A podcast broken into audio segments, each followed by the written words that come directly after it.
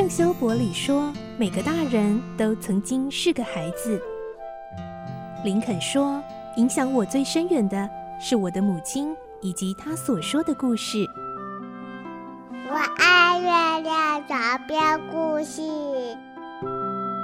晚安，月亮床边故事。小青姐姐邀请每一位大孩子、小孩子一起听故事，不管多忙，也要和你一起听故事。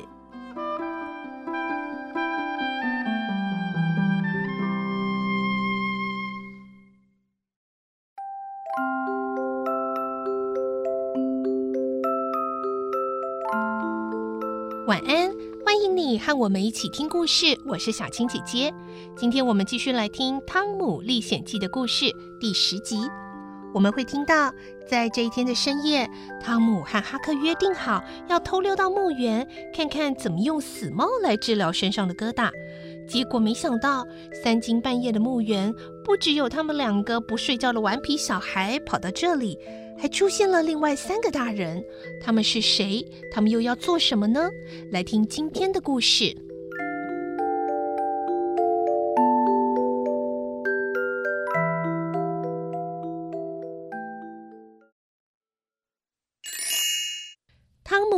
险记》第十集：深夜的墓园。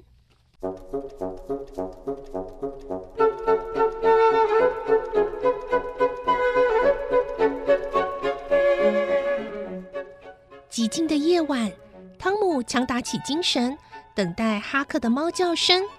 但是他的眼皮渐渐沉重起来，接着进入了梦乡。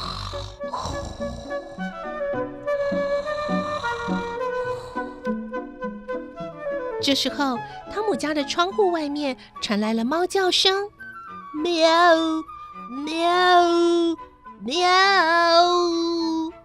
结果，汤姆没有醒。隔壁邻居的人家却已经被惊醒了。死猫，别再叫了！接着还拿起脸盆往外泼水。汤姆被这一阵声响给惊醒，刚刚在睡梦中好像就有听见猫的叫声，应该是哈克来了。汤姆换好衣服，爬出窗户，然后小心翼翼地沿着屋子的外面爬到地面。哈克果然正在房子的另一边等着。汤姆，我在这里啦！他朝着汤姆的方向挥挥手，另一只手则拎着一只死猫。两人碰头后，就一起快速地离开。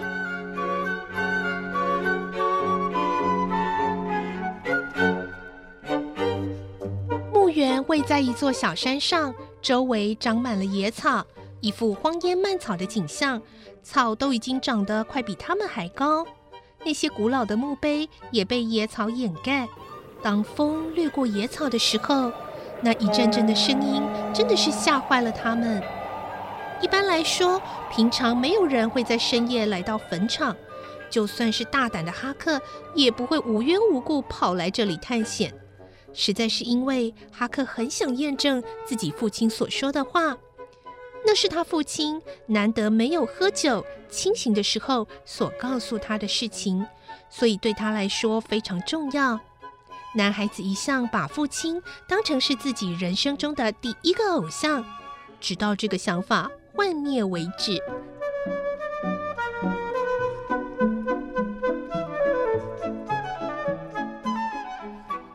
跟哈克找到了新的坟墓，接着躲在坟墓旁的大树下。他们静静的等待重要时刻的来临，这时候只有猫头鹰的声音陪伴着他们。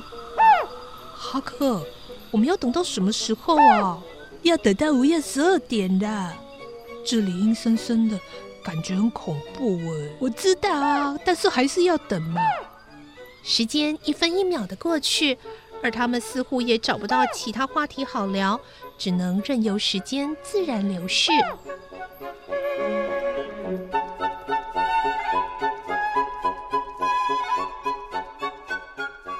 汤姆突然又开口说话，哎，我好像听到什么声音哎，我没有听见啊，你有啦，你仔细听啦，有没有？真的有声音哎！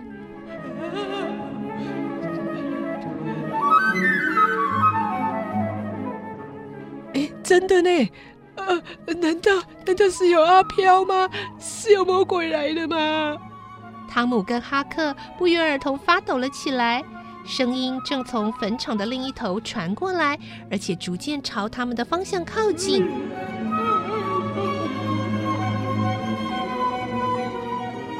魔鬼会不会看得到我们呐？在夜晚哦，魔鬼什么都嘛看得到，任何事情对魔鬼来说，都是无所遁形的呢。那那我们会不会被抓走啊？有可能啊。哎呦，我身上其实没有疙瘩呢。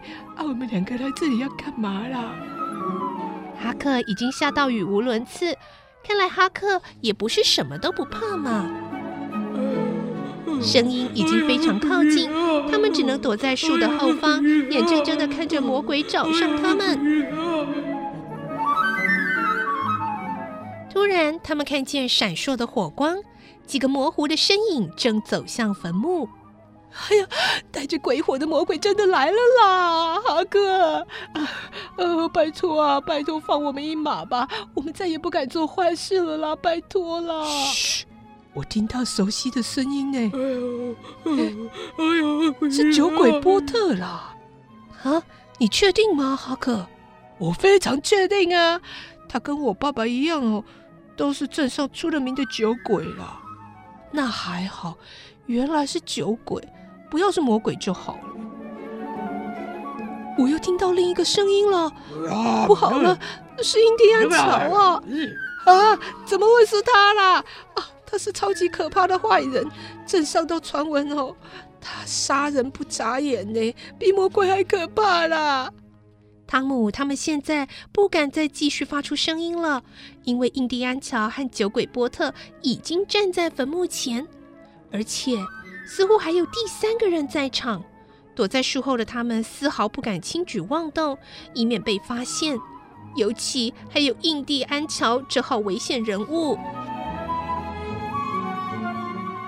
另一位拿煤油灯的，竟然是年轻的罗伯逊医生。他发号施令：“开始工作了，等会儿月光会照得很清晰的。”印第安乔跟波特从他们推来的手推车上拿下工具，包含两把铲子与一条粗绳子。他们拿起铲子开始挖坟墓，医生则靠着树干，而汤姆就在他们的后面。只要医生一个转头，就会发现他们。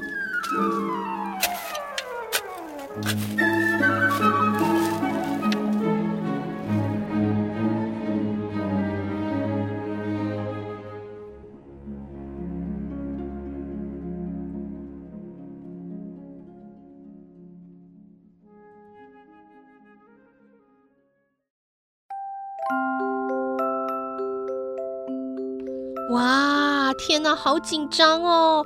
在这个墓园里头，他们还没有真的去学怎么治疗疙瘩，已经发现了让他们更紧张的一件事情，那就是酒鬼波特、罗伯逊医生，还有杀人通缉犯印第安乔，竟然也出现在深夜的坟场、深夜的墓园里。到底他们要做什么呢？明天晚上再继续来听《汤姆历险记》的故事喽！祝你有个好梦，晚安，拜拜。小朋友要睡觉了，晚安。